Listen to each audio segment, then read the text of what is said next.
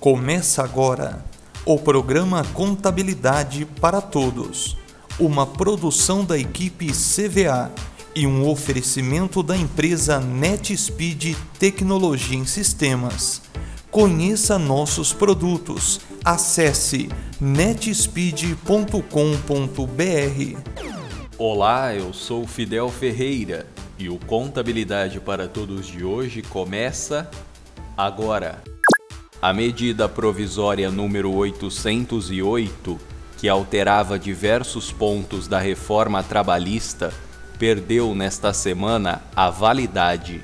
A norma fazia parte de um acordo estabelecido entre os poderes executivo e legislativo e trazia mudanças em dezessete artigos da reforma, em pontos como trabalho intermitente, jornada doze por trinta e seis e condições de trabalho para grávidas e lactantes.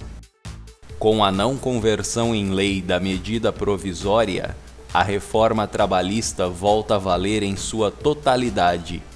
A partir disso, o Poder Executivo Federal deve editar em breve uma nova norma, a fim de ajustar pontos polêmicos da Lei treze mil quatrocentos e sessenta e sete, a qual dispõe sobre a reforma. O Contabilidade para Todos termina aqui. Para ouvir novamente este e outros podcasts, acesse netspeed ponto com ponto br barra mais barra blog.